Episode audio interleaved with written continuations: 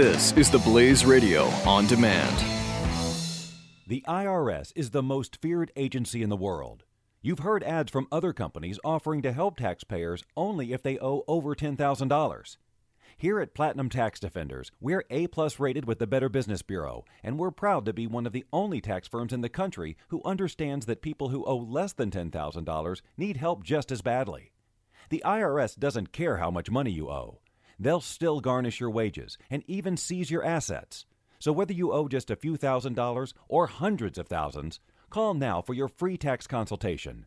If you qualify, we may even be able to reduce your tax debt down to a small fraction of what you owe. So don't wait until the IRS seizes your property and garnishes your wages. Call 800 579 4967 and get your tax problem resolved once and for all. That number again is 800 579 4967. 800 579 4967.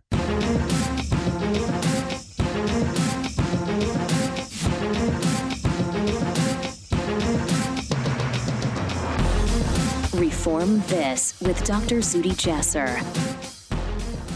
This is Dr. Zuhdi Jasser. Welcome back to another segment this week of Reform This. It's always great to be with you. Thank you for your faith and trust in navigating this journey with me week to week. And if you're new, hopefully you like what you hear. You're getting some hope, a sense that there's a Muslim out there, many Muslims out there who want to take ownership, responsibility for writing the course of this world that is beleaguered with the cancer of jihad, the cancer of Salafi jihadism, and the need to find a Muslim solution for a Muslim problem. Now, in the first two segments, we talked about the, the Berlin attacks, the Tunisian that had been radicalized, and how those networks support one another in the militant networks.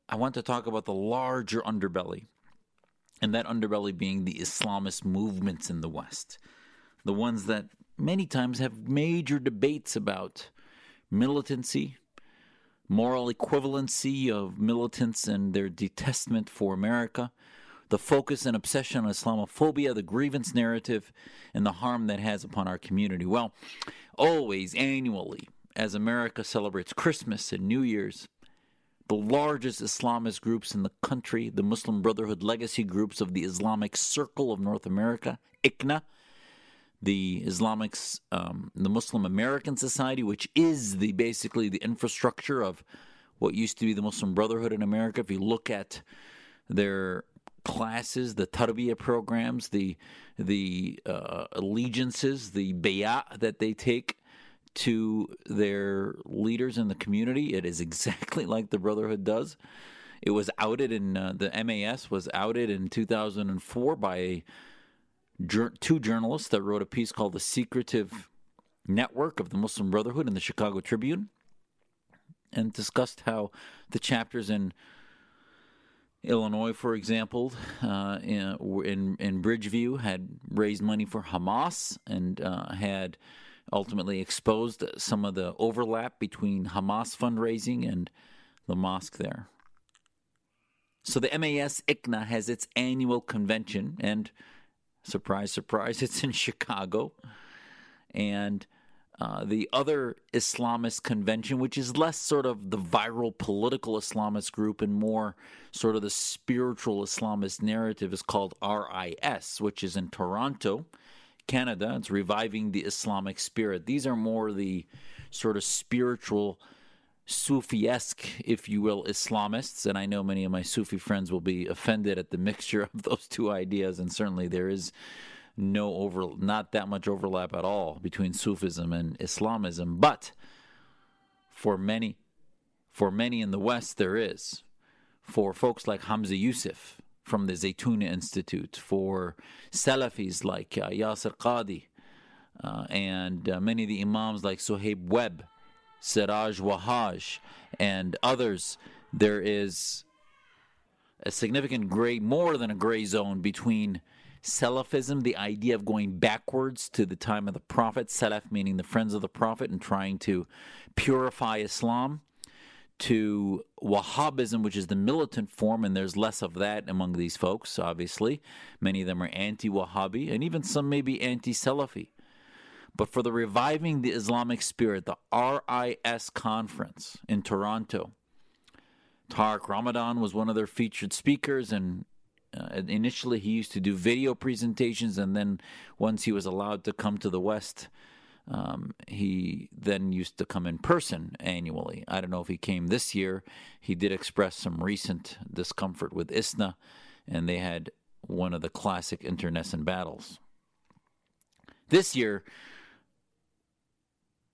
as Hamza Yusuf again spoke next to folks like Siraj Wahhaj. Siraj Wahhaj is a board member of CAIR, is a massive fundraiser for ISNA, does the rounds of the Islamic Muslim Brotherhood Legacy Group fundraisers from MAS to CAIR to ICNA, Islamic Circle of North America. And in my book, Battle for the Soul of Islam, I talk about Siraj Wahhaj, how I had an interaction with him. And I think I talked about this in my first podcast on how he rose in front of Islamic Society North America dais in 1995 and shook the Quran and said, We as Muslims need to replace the constitution in this country with this constitution from God. This is written by God, while the constitution of this country is written by man, and thus it should be replaced. And I expressed to the entire meeting that that was seditious, that was un American, and as a naval officer, I was profoundly and deeply offended. Those are the people that Hamza Yusuf has been speaking next to and continues to every year at the Reviving the Islamic Spirit conference. Now, he would tell you probably, and I've only spoken to him very briefly a few times, nothing of any substance personally. Tried to engage him publicly, critically, and very politely. He blocked me on Twitter and doesn't really want to engage in a battle of ideas about the need to reform in Islam, about political Islam, and about what are the ideas that need reform. But interestingly, he does take on some of these ideas. And uh, to his credit, took it on this week, this week in the RIS conference, and he questioned, he did the sacrilege of questioning the Black Lives Matter movement and mentioning that the statistics just don't bear it out, that we as Muslims, and this is in an interview with Mehdi Hasan, who sat with him and interviewed him in the RIS, Reviving the Islamic Spirit Conference in Toronto this week. And he interviewed him, Mehdi Hasan being one of the more strident, well known for his bloviating on the Islamist Muslim Brotherhood network of Al Jazeera out of Qatar. Has his own program on there. And obviously, he's well connected to all of these Islamist networks and speaks for them frequently. So he's interviewing Hamza Yusuf and goes on thanking him for all of his work against Islamophobia for years and lays out all of the threats of Muslims, be it Trump, be it the um, right wing think tanks and other areas that he lays out. And Hamza Yusuf nods his head and says, All of the above are all anti Islam, and we continue to fight them, and it's only going to get worse under a Trump administration, according to these two backslapping Islamists. But then he asks him about why Muslims aren't more into the anti racist movements because really Islamophobia, according to these guys, is a racism. Which doesn't make any sense. Islam is an idea. Muslims believe in an ideology of Islam.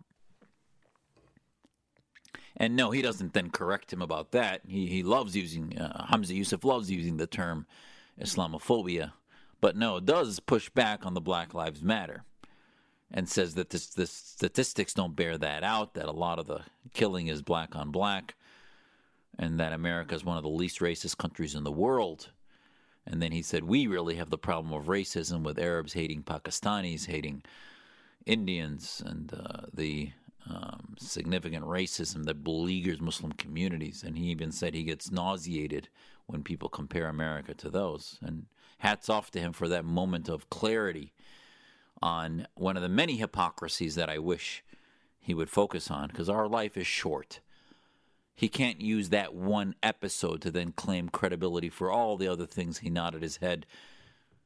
He did say Muslims need to be better at reaching out to Republicans and conservatives. Well, you do that ideologically. You don't do that by collectivizing Muslims.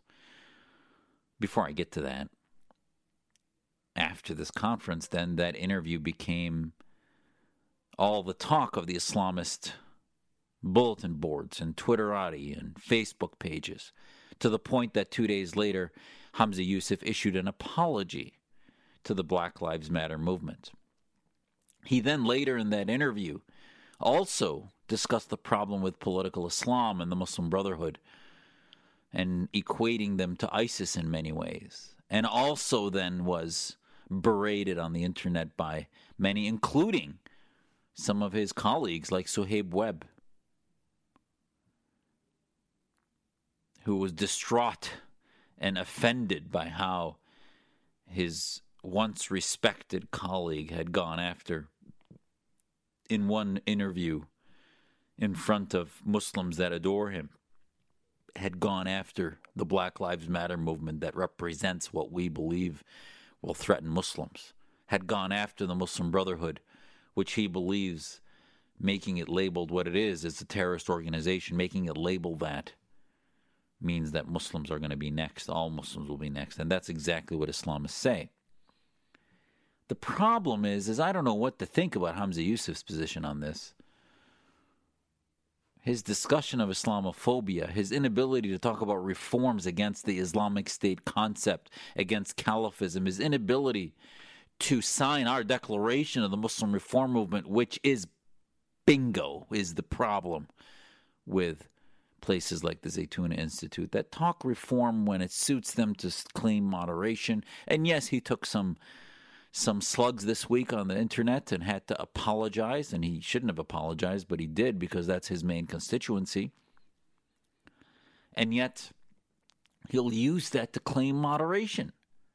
When in fact, if Zaytuna was moderate, Zaid Shakir would not have been quoted in the New York Times as saying that he hopes that America becomes an Islamic state. And when I called him on that, Zaid Shakir, by the way, is Hamza Yusuf's right hand man.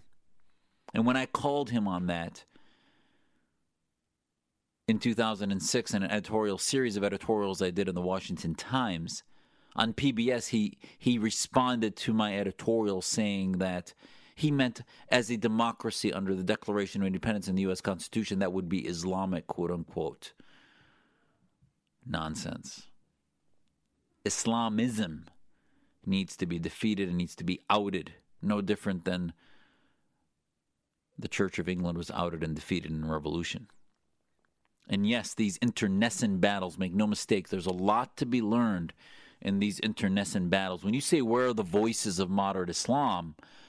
When you see what happens to a Sufi, quasi Islamist, modernist Islamism 8.0 type of theologian in America, you wonder where the voices of real moderate Islam the anti Islamist, anti jihadist voices are.